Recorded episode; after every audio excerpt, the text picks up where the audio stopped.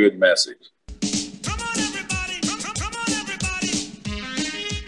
This okay. is a Ward Scott Files advisory. The Ward Scott Files podcast may contain material not suited for people who are easily offended. Trust us on this. This show contains adult information and opinions. Please protect small children, sensitive pets, fragile houseplants, and liberal relatives.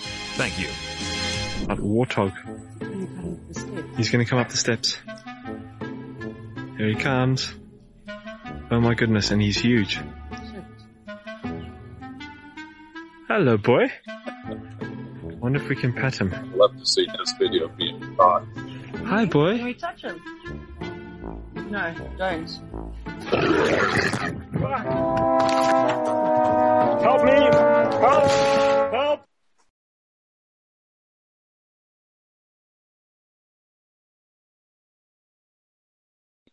In our Melon Law studio in the piney woods of north central Florida, yours truly is located here.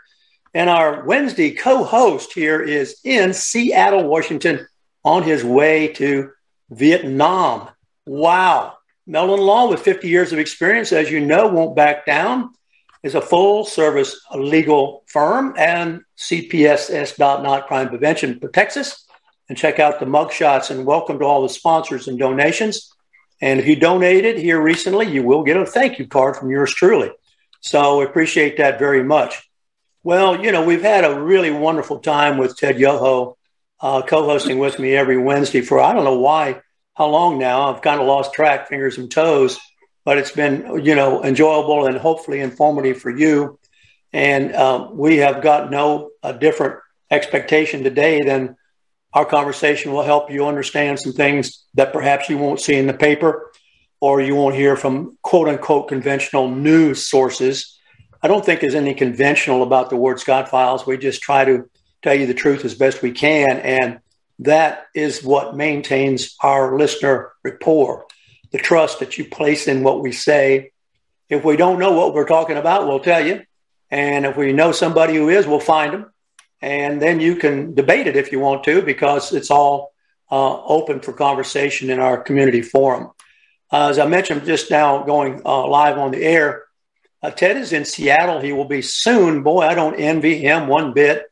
Sitting in a plane for 20 hours, flying over, as he said just before we came on the air, uh, the uh, top of the globe to land nonstop in Vietnam. Uh, Ted, what is on your agenda? Let's just go to that. When you do land nonstop, help us out. What are you going to do? Uh, well, we got a busy day. we're going to meet with some of our friends that we uh, had uh, made when I was in Congress on the Foreign Affairs Committee. I'm meeting with two of the ex ambassadors from Vietnam, uh, and we're going to go around and we'll talk about some politics and things like that in general. And then um, Friday, that'll be Friday. So we'll start at 10 o'clock. We have a luncheon at 11 or 11:30, and then that evening we're meeting with our ambassador Marc Knapper, who's been our ambassador from the United States to Vietnam and we're having a dinner at his house with me, my wife Carolyn, and my daughter, my oldest daughter.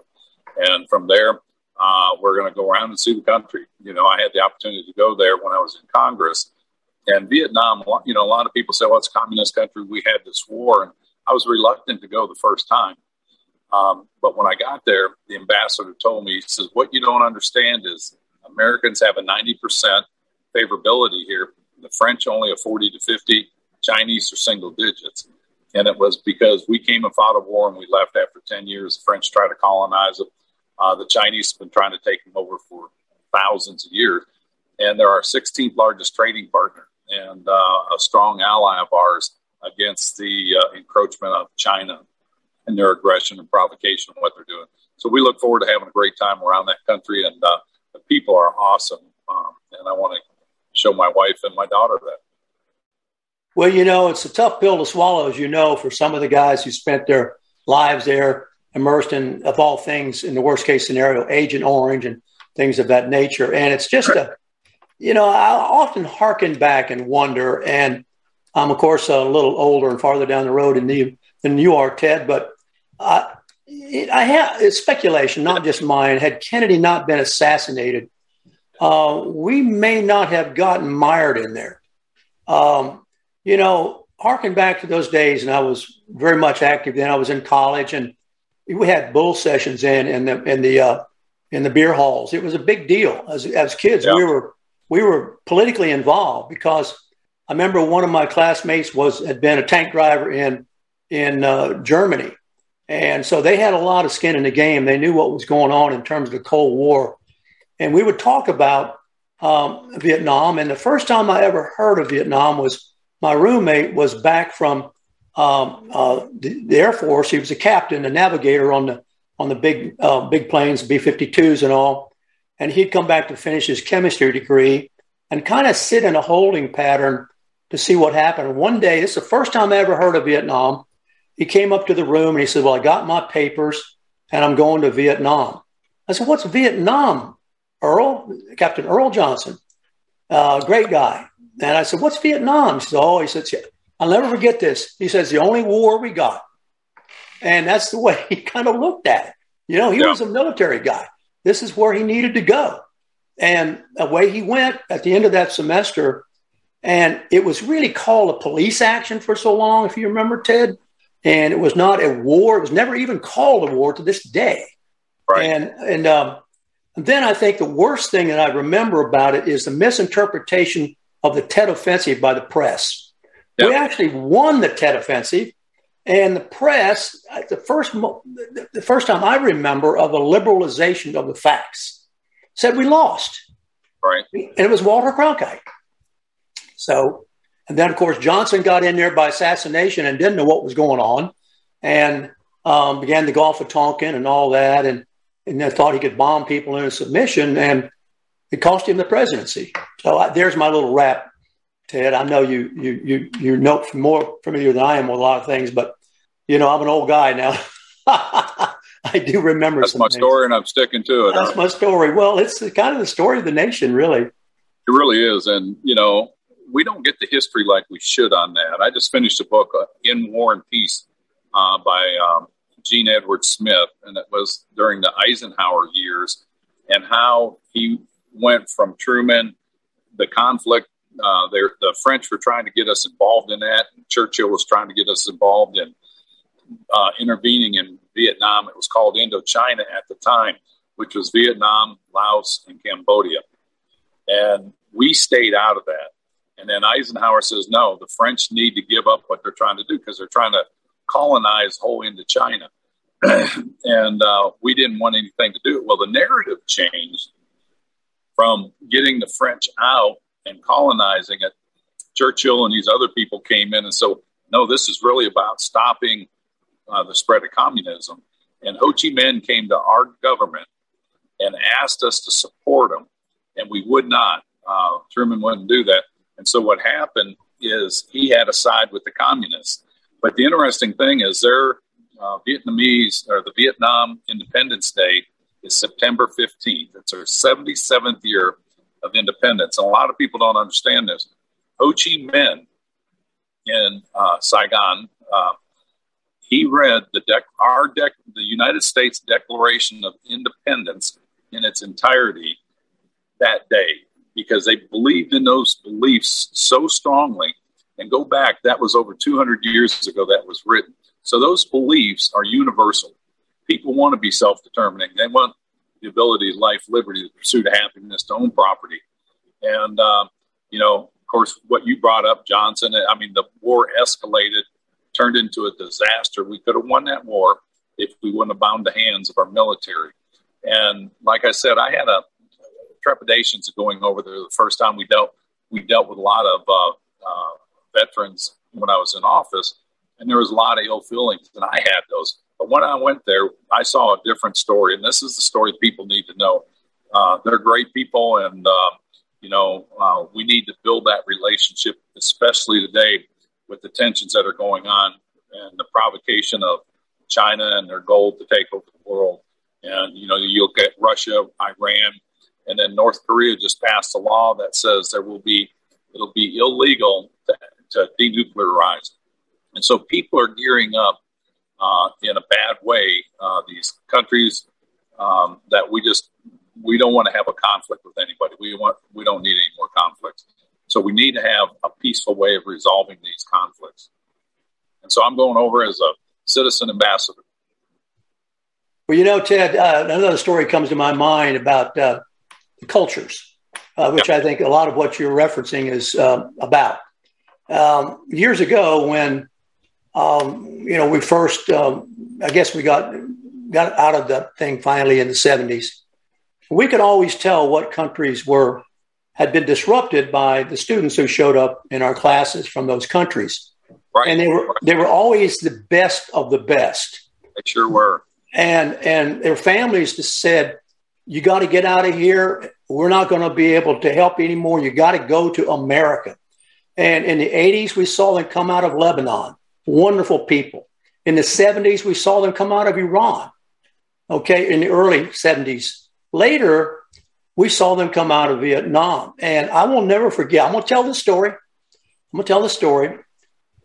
the beginning of composition class, English, which was an, a, a, class everyone had to take, I came in and did my customary thing, Ted. I said, "Here's what's expected of you. Here's how we'll I help I you." I had to take that class two or three times. Yeah, yeah, yeah. Right. Anyway, yeah. Anyway, anyway. Uh, uh, here's what expected of you, and here's how we try to help you get to those expectations. But you got to get to them. And you know, it was full of uh, our American kids, but there was one kid on the front row. Okay. And I was soon to learn that he was from Vietnam. And at the end of the class, he came up. This is the only kid, student in the history of my, and I taught 40 years, who's ever done this. Okay. At the end of the class, as the students were filing out, he came up to my desk and he bowed and he said, Thank you for instructing me, sir. Really? He said, Thank you for instructing me, sir. The American kids saw him do that. And as he went on out of the room, they said, Oh, he's just trying to butter you up to get a grade. And I said, Gentlemen, you have got your head, you know, where the sun doesn't shine. Okay. Let me tell you, this was an English class. All right. Yeah. About halfway through the course, he'd already mastered what the others weren't even close to mastering yet. And so I called him aside and I said, You know, you really don't have to put up with the pace here of these people. Um, you just come back at the end and take, because you already go know the material. Then he said to me, I wouldn't miss the opportunity to be in this classroom for anything. Really? And then he told me how he came to be here. Wow. His parents in Vietnam saw a United States aircraft carrier off the coast. They put him in a skiff or a boat or something, pushed him off the shore, and said, You see that ship out there? You get out there to it and see if they'll take you on. Really? Wow. Yes. That's how he came to be in the United States. And he rode his bicycle, Ted, from southeast Gainesville, where he lived, where the rates were pretty low there. Rain, sleet, hail, or snow, he never had an absence. And he rode his bike all the way out to Santa Fe College. So you know how far that is. I tracked this young man. I tracked this young man the last I checked on him, he had a PhD in computer engineering. Wow. You know, so what you know, I'm saying, we are now, as you know this, Ted, at Harvard and places like this, limiting the entrance of people from these cultures in Asia because they're too good. And, and, let me tell you something else. I'm, I hope I'm not interfering and treading on your time, but no. we we had a because I know the institutions really really well. I haven't been in them.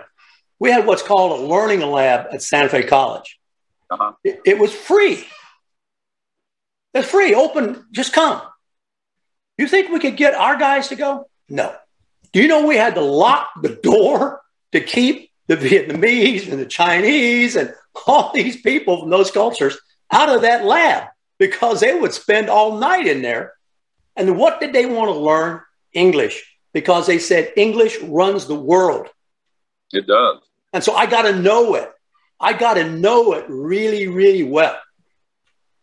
Well, you, you've you've heard the analogy that you don't miss something until you lose it, and these people never had that. They saw an opportunity for freedom. They saw an opportunity for um, to advance and achieve anything they wanted to, and they never had that. So now they're in a place where it's like a kid coming into a candy store. It's like, wow, their world is open. Where the, our people, you know, in this country, uh, they're complacent. We're lazy. We take things for granted. But um, uh, the good lesson is when you start seeing these people, and we see it from the Cuban immigrants, the Venezuelan immigrants that are coming flooding through our southern border, which I told um, um when I was in Congress when when uh, Maduro took over like he did that we're going to have this influx of Venezuelans. They laughed at me on my foreign affairs committee, but now we're getting more Venezuelans coming across than we've ever had, and they're hardworking people. They want freedom, and that's what this country stands for. It stands for freedom.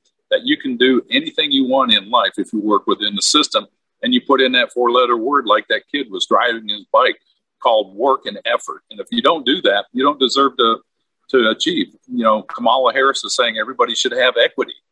I agree. Do the equal work and you'll have the same equity, you know, more likely. And um, that message has been lost on our youth. And they just think that America's a bad place. Well, you know, go to a country, go to a country where you don't have these opportunities and freedom and then come back. And I think that Brittney, who's the uh, basketball star? Yeah, yeah, Brittney Griner. Yeah, yeah. I, I think she's probably got a little bit better take on what America stands for. well, you know, it's I. You know, we were talking about this before we went, and I listen. One of the things about me, I don't really know what story I'm going to tell till we start talking. I have never had an opportunity to tell that story about this young man in my class That's until now. Story. It, it is amazing. Mean, down to the fact. Go ahead. Down, down, to the fact that the bicycle did not have gears. He rode a bicycle, and when he went up the hills, you couldn't shift it into a lower gear. I mean, I would love to hear him come and give a motivational speak or a TED talk. I had so much respect for that guy, and and um, and you know he wasn't at least bit interested in in uh, being recognized or it was just get let me have a chance let me go but when he said oh, i told him listen you don't have to come back. You don't wait. No i would not miss this opportunity to sit in his classroom. And um, I would so not he, miss the opportunity. I mean he understood what the value of that opportunity was and that, that that's a neat story. It's a heck of a story and you know it's one of the great things about teaching is that you really do have a chance to change people's lives and be changed by them. See, I was changed by him because I always was kind of in the back of my mind, maybe I push these American kids too much. Maybe my standards are too high. Maybe I expect too much. Maybe I should listen to them and all their excuses until somebody like him comes along. Right.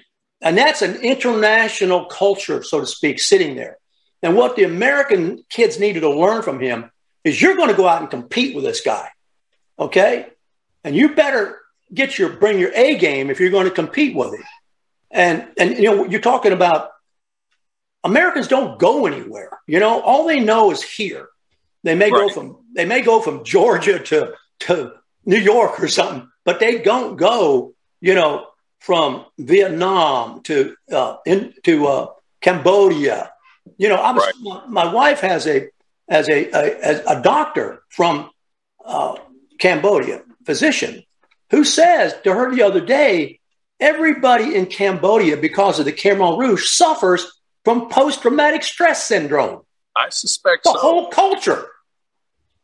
They sure know? have. And Hun Sen is the longest serving dictator in the world. And they're going to pass that leadership off to his children, and they're billionaires. That family is billionaires. And uh, the Cambodians are have some of the lowest income levels in the world. And, you know, and again, they see opportunity when they come over here, they're going to achieve. Well, you know, it's um, it's a uh, very interesting. I would like to, of course, do a. I, I assume we'll be doing a Zoom next week from Vietnam. That's our goal. That's our goal, and it'd be so great well, to have. Fifteen hour difference. Well, yeah, we'll work it out because you're you are steady Eddie. I swear you are. You can set your clock by Ted. I'll tell you what, and there's a lot to be said for that in the world. That's another thing we don't teach. That kid was early to class, okay? When I came in, he beat me to classroom. All right? I mean, I, I probably would have been dinged on that one. Anybody that knew me as a veterinarian, you know, I had a know, bad reputation of being late. We were talking about this on, on the, off the air, Ted and I, before we came on. And by the way, I did not rehearse the story about the young man. It's just something that, uh, you know, one of the great things I learned from listening to Limbaugh and these guys, Ted, the talk show is all about storytelling. Um, that's what we have a unique. You know, it's not down and distance. It's not the facts. It's not you know rehashing the plays the quarterback called. It's really telling the stories. And the story you told about your reluctance to go there in the beginning and how that you changed is a big story. That's a big story. And here we have. I wish we could do more storytelling in our culture. Um, the universities have become from a story. Yeah, the universities have become all about uh, statistics and grades and all these abstractions, you know, um, but not human interaction. And I'm reading here in this journal how welfare left Americans poorer, and this was just came out came out today, today, and it's an op-ed piece by the Journal. So I doubt you've seen it yet because you're there. But most Americans are worse off than the, before the pandemic, owing to the unprecedented transfer payments. And um, real median pre-tax household income fell $402 last year. Right. And, and it's, it's $2,024 lower than in 2019. Meanwhile, the number of workers didn't budge between 2020 and 2021. So we have actually killed the strongest thing in our culture, the work ethic, by making these transfer payments. Um, the, the number of full time year round workers increased by 11.1 million last year, but their real median earnings declined 4.1. They really have, and, and when you look at government programs, and it becomes it becomes a political tool. Pits this side against this side, one class against the other side, the rich against the poor. Uh, and then the, the, the politicians will use it. Both sides do this, and uh, it, it's it's really sickening because it's not treating what we really need to treat. Government programs are a good thing if they're used the way they're supposed to be, and there's accountability and all these things. And you work and get people off um, off of a government program. And I was reading an article in Gainesville Public Housing. A person uh, they're going to go up on rent, I think two or three hundred dollars a month, and a person says, I've been living here for 26 years. You can't do that. And I'm like, well, if you've been living there for 26 years in public housing, supposed to be job programs, things like that, opportunity programs. So we're, we're missing it there.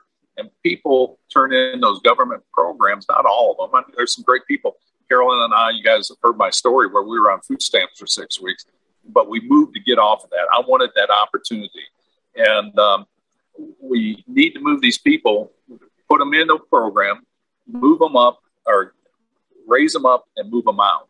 And uh, we should all have that. And we should be balcony people, encouraging people to succeed. And you can do that. And it's, you know, the help is out there. We just don't want it to become a way of life. And unfortunately, it's become a generational way of life. And there's so much more to life, and there's so much more in America that if people take a hold of the opportunity that is faltering right now, um, we can change this country and we get back in the direction it needs to be. You know, just some numbers here that probably you've known these numbers in some form or another while you were in DC, but um, transfer payments is what we're talking about here. Yeah, um, EBT cards, electronic yeah, $3,600 child tax credit, $1,400 payments for each adult and child, food stamps averaging about 230 a month, an expanded Affordable Care Act, premium subsidies. Uh, the ACA subsidy enhancement in particular has been uh, self destructive, if you will. And um, it, it, doesn't even uh, touch what's going on, as you mentioned, with food stamps and the other um, subsidies, transfer payments. I guess that's a fancy word of saying subsidies. Um, maybe they found a way to try to hide the meaning of what it really is. But sure. the, the, point of the article is that, and you almost have to wish this were t- tongue in cheek, but I don't think it is. Leisure pays as much as work. Yeah. No, huh? yeah, it does. It really does. I mean, we, I think we've all seen pers- personal examples of that. out in where, where I live now in Putnam County, there's a small town where I live. Um, there's a food bank, food pantry, and these people will get together and they give out meals and things like that. And so they had an excess. So they called this one lady. So we'll call so and so, have her come over and get this.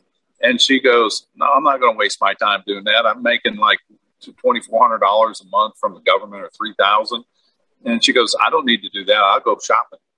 And when you get to a point where people are making money enough to, to live their life without working, it's, it's a downward spiral.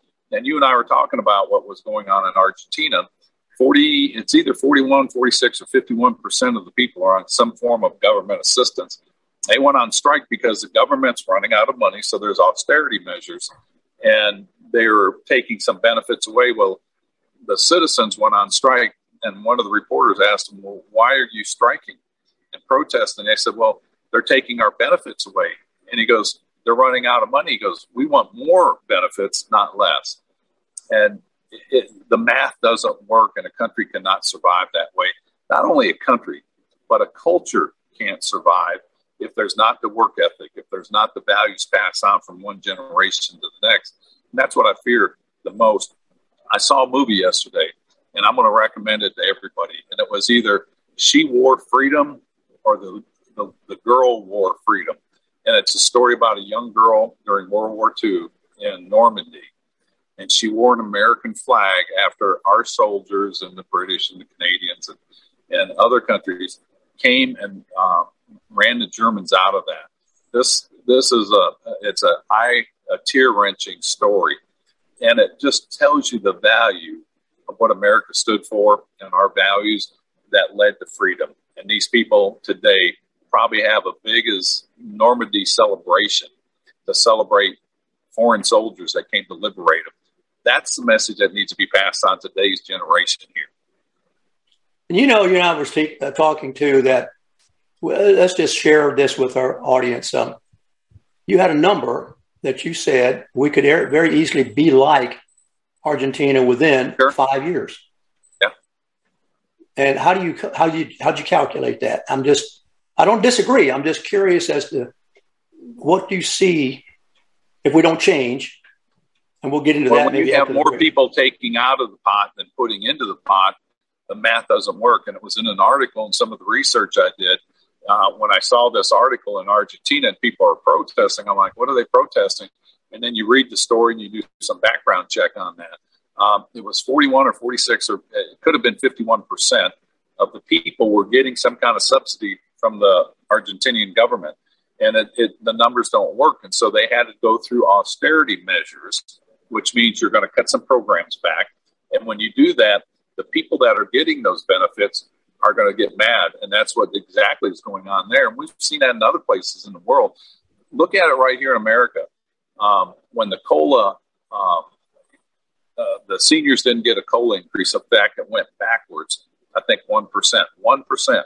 Uh, our, our lines were lit up in our congressional offices. Everybody was around the nation. And people were complaining about the 1%. Or if the government shut down, there was the media and the left is saying the Republicans are going to, you're not going to get your check because of the Republicans. It's all a bunch of BS. So people were complaining about that, which did not happen, but it was the fear of it was going to happen, or that 1%. With austerity measures, you're talking five, six, seven, ten percent cutbacks. And if people are willing to protest over 1%, they're going to riot at 10%. Well, you know, we can remember. I remember what Billy Matthews said. I don't know if you ever knew Billy Matthews, but he was a wow, yeah. yeah, man, what a character. You know, he served, I think, four presidents as a congressman from, he was from Newberry, he was a farmer.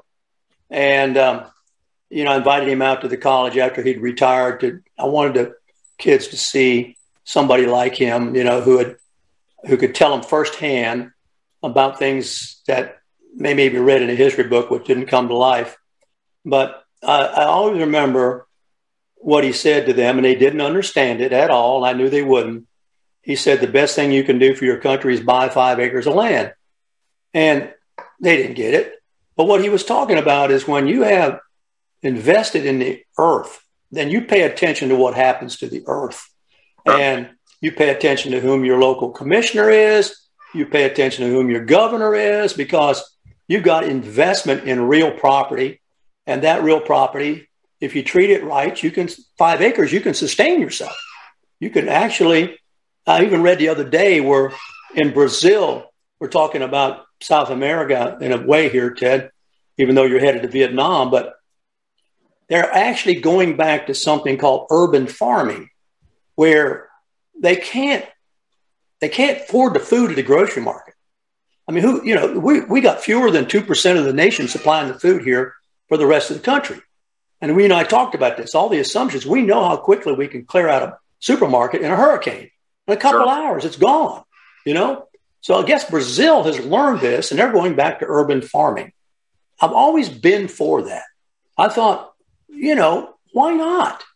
But, you know, we don't have any way to stop, in Florida, doesn't look like, the transformation of farmland to residential or commercial. It's, it's, it's, we need to set aside something. I'm there. I'm with you. If you want to call them environmentalists, I'm with them on that. No, I agree. And, you know, the truth be known, our food prices are going up. You and I have talked about this. Uh, Americans, again, we're spoiled. We, we pay one of the least amount of money of our discretionary income for our food, but you're seeing this tick up. I mean, I've heard some commodities going up 10, 13, 15%. That's not a temporary thing, this going up. This is going to be what the future looks like. And you brought it up. It's actually less than one, right at 1% or maybe a little bit less of our population is involved in agriculture. It's an aging population. The average age of a farmer today is 59, I think. And you and I have talked about some farmers that we know right there in Alachua County that they're saying we can't stay in business. You look at the price of fertilizer, the price of fuel, it's driving them out of the market. And when they go out of business, I'll guarantee you that land is not going to go back into farming. It's going to be sold. It'll be out of production. And so we're going to have maybe a half percent of this population within about 10 years uh, raising the food of this nation. And if you don't have food security, you don't have national security. And this is something, again, that people need to understand. And, you know, it will go, they'll either go to urban farming or they'll be forced to do some kind of farming. But it's not just the farming. You need to know how to put up stuff and can stuff. That's right and, and do that. And I beg, I don't think this generation knows how to do that like they did when we grew up. Tom Ted Yoho is currently uh, talking with us from uh, an atrium in Seattle, waiting on a flight to fly over the top of the earth, nonstop, 20 hours, bless his heart and his family with him, uh, to Vietnam, where we'll be broadcasting uh, next week with Ted. So we're going to take a break here at the bottom of the hour for our sponsors, our donors, all the great people who support us. And we always invite more of you to do so. And as we get back, I'll do a little uh, weather report. And actually, my weather today, Ted, is going to be taking a look at worldwide drought. And uh, fits right in with what we've been saying. So stay tuned. We'll be right back with our great friend Ted Yoho, eight term, uh, eight years, I guess it was. What was it, eight term? I lost count. But Four terms uh, four terms, eight years in D.C., and then he term limited himself. My golly, what was the man thinking? Okay, he probably thinking straight, right. We'll be right back on the Ward Scott Files. Thank you. Although the owner of Lewis Oil Company maintains she is 29, Lewis Oil turns 60 years old in June. Chevron would like to recognize the North Florida second generation family owned business, celebrating its growth and staying power. Lewis Oil Company maintains significant on-hand supplies, strategically located fuel depots, a delivery fleet, on-site service, fuel card locks, and convenience stores. Lewis Oil Company understands its responsibility in the local economy by providing service and delivery on demand and in crisis. As a first responder for 18 Florida counties and the Southeast from Texas to Virginia, we are proud of this rare accomplishment. Lewis Oil delivers. This is Ward Scott, and I want to thank all our sponsors who keep the show going and pay the bills. The Ward Scott Files premium sponsors are Crime Prevention Security Systems, large enough to serve you, small enough to care. Meldon Law, the only official injury partner of the Florida Gators. The Ward Scott Files gold sponsors are Lewis Oil Company, Shoot GTR, On the Spot Dry Cleaners, R&R Construction, and Style Cuts. If you are interested in promoting your business on the show, you can visit our website, www.wardscottfiles.com, and click on the Advertise Here banner on the right side of the page or call my friend Freddie at 352-284-3733. Again, thank you to all the great businesses that support the Ward Scott Files. And remember, if you like the show, thank our sponsors and support the businesses that support us. What you just said is one of the most insanely idiotic things I have ever heard. Everyone in this room is now dumber for having listened to it. May God have mercy on your soul. Or that very much surprises me that you've never been tased. You can't handle the truth. All bees poop. A warthog. He's going to come up the steps. Here he comes. Oh my goodness, and he's huge. Hello, boy. Wonder if we can pet him. Hi, boy. Can we touch him? No, don't. Help me! Help! Help! Now for the weather brought to you by Lewis Oil. Welcome back to Ward Scott Files here. I'm going to uh, share a little weather with you. This time it's going to be global weather. It's going to be brought to you as always by Lewis Oil, our great supporters. We appreciate them um, taking an interest and supporting our program. And this is all so we can have a discussion like this to share with you all. And hopefully you become a little more educated about issues that can affect your life. Of course, you've got to go out and do your part and participate. I want to talk about something that's in the Wall Street Journal that um, uh, talks about the worldwide drought. And I want to draw back a little bit. Locally here today, we're going to have, as I reported, um, days no longer reaching 90 and nights just about ready to dip into 60s. And scattered rain, some places where you are, it might be a drencher. In some places, you might look across the road and see sunshine. That's the way it's been going this week. But internationally, across the globe, a record drought uh, has dried up rivers and reservoirs. And you have to realize that this meant a drop in electric generated by the flow, electricity generated by the flow of water from places as diverse as uh, China and California. Uh, you would wonder what does China and California have in common? They have energy grids that face big blackout risks. Uh, particularly, let's look at California. There's been record demand, more people coming, more of this so-called shift to uh, the renewables that they just can't carry it though. So there's a lack of electrical supply that includes, of course, the water-starved hydro power stations. And paradoxically, this is occurring. And once again, one of the things I've learned as I've gotten to be an old man is always realize your assumptions are just that assumptions. There's nothing permanent about them.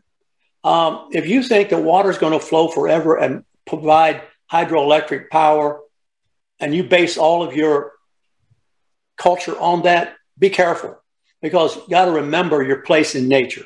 Nature is much bigger than Homo sapiens.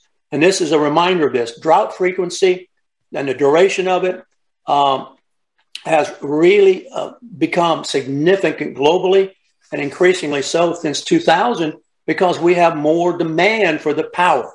And we are some, assuming that we can all enjoy uh, going and turning the thermostat up and down, so to speak. Be careful about that. Hydro power generates 16% of the world's electricity, and it can't, renewable energy cannot begin to compensate for it. Um, parts of China have endured the hottest and driest summers in 60 years. Uh, some of the rivers are at their lowest level in record. Uh, here, we have Lake Mead and Lake Powell have fallen to historically low levels. And for Europe, there's an issue with a low rainfall and a record heat wave. And combine that with the Russian cheap natural gas, which has now been cut off. And we are looking at real problems in Europe poverty, perhaps, and food and basic assumptions of warmth and comfort going on this winter coming up. This is not in the far future, this is in the near future. The Norwegian government has even warned, and they've been supplying a lot of the electrical exports to the UK. They have warned that they're going to have to limit what they can do because they are affected by this oh, as well. So, meanwhile, we're trying to do this transition away from fossil fuels, and we've got to transmit the energy, though, in electrons from clean energy sources. They still got to travel over long distance transmission lines. There's a lot of hocus pocus, I think, and this is my opinion, in this so called switch to electrical this and that it's still got to be a power source generating that energy. And electro power, hydroelectric power, it's been carrying a lot of it, but it, who's to say it's always going to carry it? So, one of the unintended consequences of this hydro bad summer, if you will, has been paradoxically, get this now, in a time when we're de emphasizing fossil fuel because of the emissions and all that, it has resulted in an increased use of coal, raising nearly 6% in coal, coal uh, uh, uh, consumption globally to make up for this deficit. So I thought that was a pretty interesting Ted weather report to share uh, with our listeners, particularly in light of what you and I have been talking about, and that is that man needs to remember his place in nature. Um, boy, is no quicker reminder of that than to have your comfort of living uh, suddenly altered by nature. yeah, nothing's constant in the universe. It's always changing. And, you know, we can get to a point where we think it's just static, it'll never change, but it's always changing under our feet. And we have to be prepared for that. And, you know, I know one of your sponsors is Lewis Oil, and I got to give them a shout out because wherever I go in the country, I see a Lewis Oil truck delivering fuel to a farm. And uh, I know they keep the farmers farming, and it's a good thing because if they don't have access to that fuel, they can't farm, and our prices are going to go up. Um, flying into to Seattle yesterday afternoon, it was amazing because everything was brown. It was like a hard freeze in North really? Florida, and the pastures, you know how they turn brown overnight. That's yeah. the way it looked when we were flying in. And, you know, we're so spoiled in Florida because we get average of about 56 inches of rainfall a year. We just take that for granted. And I know we've seen some droughts in our area, and uh, you know they're never a good thing to see.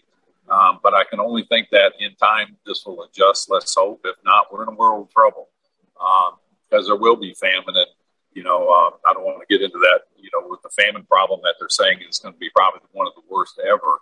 You know, with what's going on with conflict. But we can talk about that at another time. Um, what were we talking about before? We were talking about assimilation. You asked me to remind oh, this point right. about my great uh, Vietnamese student at that. And you made a good point is that he was interested in assimilating into American culture.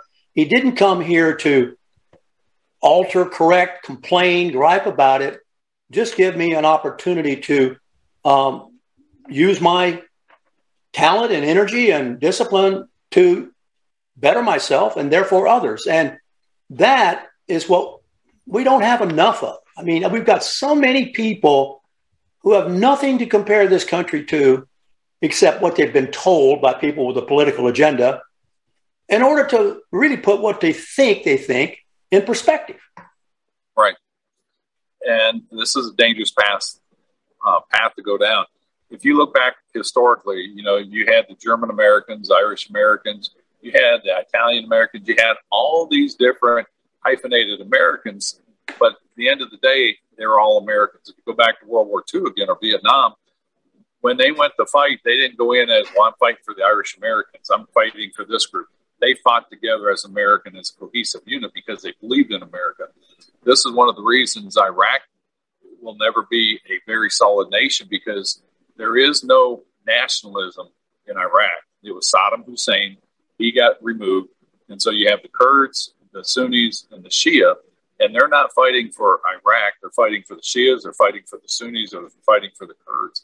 And if you don't have that assimilation, that we are people that are bound together in a nation, and in our country, we're bound together by the beliefs that this country is founded on. If you don't have that, your country starts to erode and then you get these factions. And the the, the party that's in charge now, the Marxists, um, you know, I, I, can't call them Democrats. They are using uh, identity politics. You know, uh, they're putting each group against the other.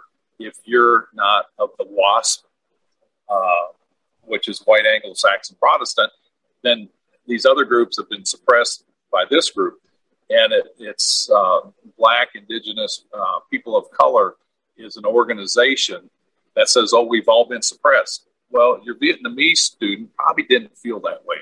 He saw a land of opportunity. He assimilated, and uh, he did well. And we have got to get this back to people. It's America is not good or bad. It's the people that are in it running it that want to make it one way or another. And if you go to the pr- principles, they're neither Republican, Democrat, conservative, or liberal. Those are American ideologies. And if we all work together on a team, uh, I think we get pretty good results. We've got a, a longtime listener here who was in Vietnam as an airborne medic years ago and top fan of the show and is very interested in uh, perhaps you can give us a hint as what your travel uh, itinerary will be. He's very interested in probably going down a little bit of memory lane with you here. Yeah, we're flying into Hanoi. We're going to be there for three days. Um, like I said, we're going to be meeting with some of my previous contacts when I was in Congress. We're going to go to Ha Long Bay. Uh, we're going to do a night cruise on there. Uh, we hear it's just absolutely gorgeous. One of the uh, prettiest places on the planet. It's a UNESCO uh, heritage site. And then we're going to go down. We're taking a train down to uh, Hanoi or uh, Da Nang and we're going to spend two or three days, and then we're getting off the beaten path and going through some cities there. If my daughter was here, she could tell you the itinerary because her and Carolyn put it together, and then we go down to Ho Chi Minh City or Saigon, and we're going to spend four or five days. Uh, we're going to do a lot of cultural things. It's going to be more of a, a cultural eating tour. My daughter has talked me into going to a restaurant. I think it's called Noir, meaning black, and you eat your food in complete darkness. You don't and I said, Katie, I, I can't do that. And she's all, come on, Dad, you can do this. And I'm like, you know what? Let's go ahead and do it. So uh, I'll report back on that. oh boy. Well, has she been there before, or is she just? Oh, she up? hasn't. Neither has my wife, Carolyn. Uh, oh, they're your travel agents. I get it. Yeah. Yeah, that's right. And I go where they tell me to go. But uh, right. Uh, uh, you had a, a, a, choice of either an Asian menu or a Western, and Carolyn took a Western because she felt safer. I said, let's do the Asian, so that's what we're doing. I know when I was in Japan, we were uh, eating squid, or it was squid, and it was still alive while they're slicing it, and I just uh-huh. I couldn't eat that, and I had some. I think it was pickled jellyfish, uh, which I don't need to eat again. I, I tried it. Yeah, yeah. Yeah, I got the T-shirt. I, and, you know, it's so strange what you become accustomed to. You know, uh, uh, as you know, these cattle right out here in the pasture are going to wind up in a steakhouse somewhere. So, yeah. you know, nobody thinks about it while they're eating the steak. yeah. Yeah. Oh, you know, talking talk, talking about cattle, I got to tell. may I tell a story about cows? Um, uh, hopefully, it'll have a point. You know, the animals. I've always thought they probably knew us better than we knew them in a lot of ways, Ted. But, but we got ready to load the other day some calves, but we had one old mama who'd been here from the original herd, and she was getting pretty old, and I didn't want to have to have a situation where I had to put her down here on the property as I did already one time. Right. And so we went to load her, and guess what? She knew what was going on. She wasn't going to go in there and we had a heck of a time. She got up in there, backed out, turned around, chased the dang guys down. They had to jump up on the corral and get out of the way, and she wasn't going, uh, you know, softly. oh boy! I, I know exactly what you're talking about. I think she knew she'd seen this thing before, you know. what do you think about the stock market? Well, it's interesting that you say that because I have a good friend watching the show, or at least it was a moment ago, who told me that the, you know, he was the stock market had gone down three percent. I, I, guess it's right. He's an accountant, and therefore he was going to have to eat one less meal, so to speak. and he was joking, but you know, let's talk about the economy for a moment because I don't think they've been straight up with the numbers. They haven't been straight up with why they went in to get the documents from Trump. I think what they went on there was a, I think the more I look at it, the more they were hoping to find in the raid on Mar-a-Lago was something that would be a smoking gun that would tie him to January 6th. Sure. I think that's what it's really about. It's not about, you know, classified because the president does this stuff all the time.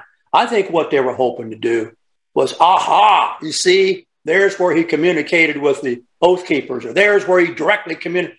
See, I think that's what they're really up to. But but um, the the the the whole um, concept of the economy has been averted. The attention to that has been averted right. by that. Yeah. Would you agree? No, I agree, and I think I think it goes beyond just trying to catch him on something. I think they're trying to 100 percent prevent him from uh, yes. running president again, uh, and they'll use any means they can.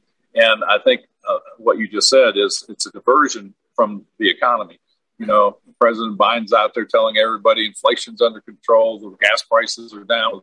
Gas prices are down partly because we've drained our strategic oil reserve, which is a national security issue, and they're at historic lows. So yeah, they're down, but if we get into a situation where you know something happens, power grid goes down, and you can't pump that oil, we're in a heap of trouble. And um, so if you deflect and it's Trump's fault and keep Trump in the media, people aren't looking at the open borders. They're not looking at the inflation. They're not looking at the cost of food, and they're not paying attention what's going on with uh, China getting uh, making noise of invading Taiwan. Would you think there's a supply chain disruption now? If that were to happen, uh, there will be no chips for a long time. You know, the microchips. We're not talking potato chips. We're talking microchips. Yeah, yeah, yeah, yeah. Well, you know, the the uh, the you asked about the stock market. The other thing that's happened to these corporations, and DeSantis, I thought, made a very good speech the other day when he said Republicans should not be for corporations; they should be for business. Right. And the reason what he was getting at is once again, it, the press has kept it below the radar. These corporations are now woke, if you will. Right. And I covered yesterday on the show that Visa, American Express, and MasterCard, now you may know this, has been asked by the government to track every time those credit cards are used to purchase ammo or guns. Well, hello, hello. How many different things are going on beneath the cover of the narrative the, the, that we're talking about? Focus on Mar-a-Lago and all this. And over here, there are no new oil and gas leases being permitted, Ted, as you know. Yeah. Yeah, they, they restricted those. And you just can't go on this way. Um, and, you know, we've talked about this before. It's either by ignorance, dereliction of duty, or by design.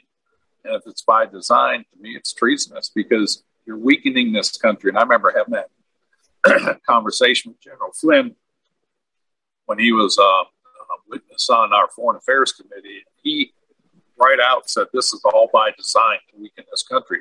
And that's when President Obama was the president. And uh, we're seeing the fruition of that coming to place. And uh, we're at a breaking point. Uh, let's hopefully we get this straightened out in the next election. Uh, but it'll only happen if people are engaged uh, through your show. They get educated. They go do their own research, and they get in, involved in this and they hold their elected leaders accountable. As you know, Kat Cammack took my spot. She's not my representative anymore, but she's been down on the border, I think, six or seven times. It's fine to go down there, but I want to know what you're going to do to fix the problem. I don't want rhetoric, I want action. And, uh, you know, we can say this pretty much about any representative, uh, myself included. You know, if we're not willing to stand up and put action forth, things will not change. And yet they'll talk about it in the next election. Well, I'm fighting to do this and I'm fighting to do that.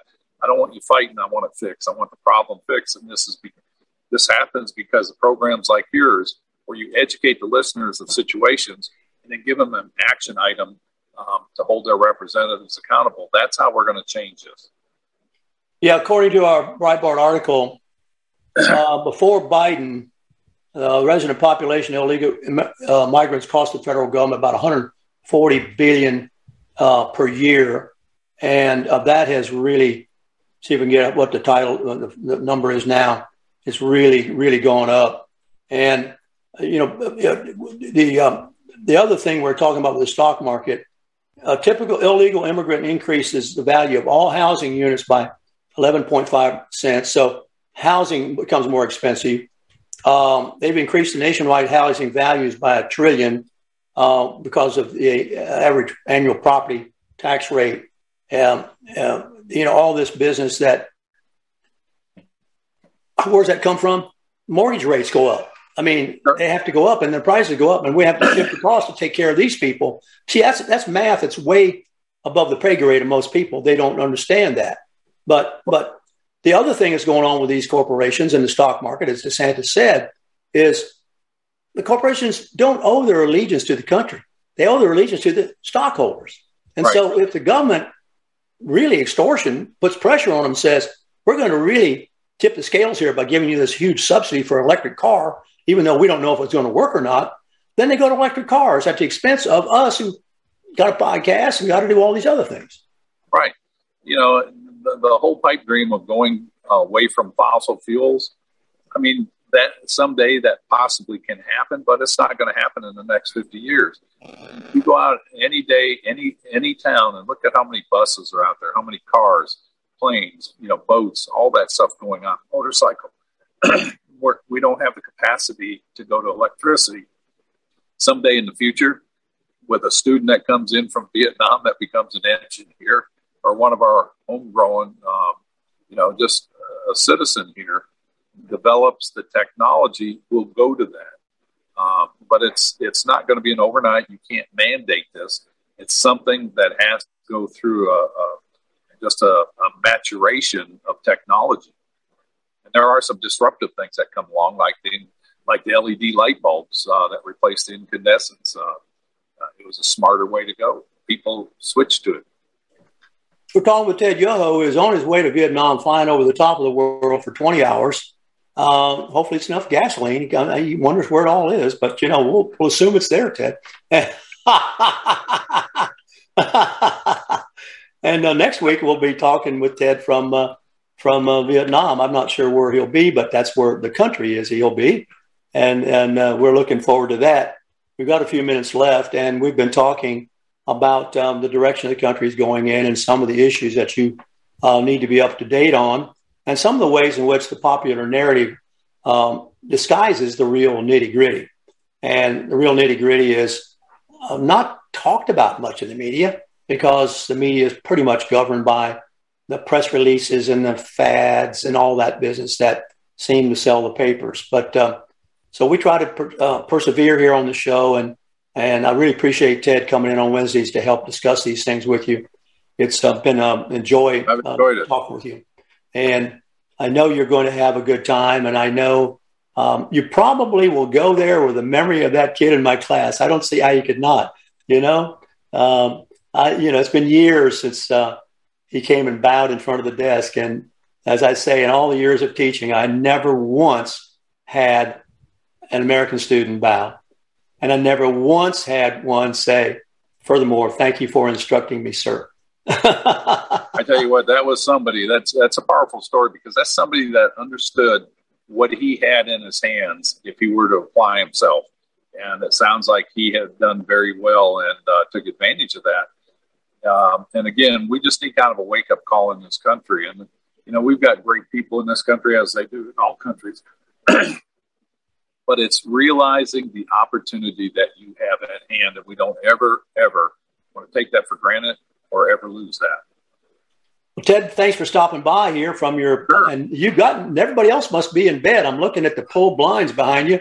So it must be pretty early out there. and nobody's, uh, seven o'clock. Okay, well, they'll be getting up in a minute, but nobody came along and asked you if you had a permanent place to sleep there. I'm, I'm glad that didn't happen. I'm kind of worried about that.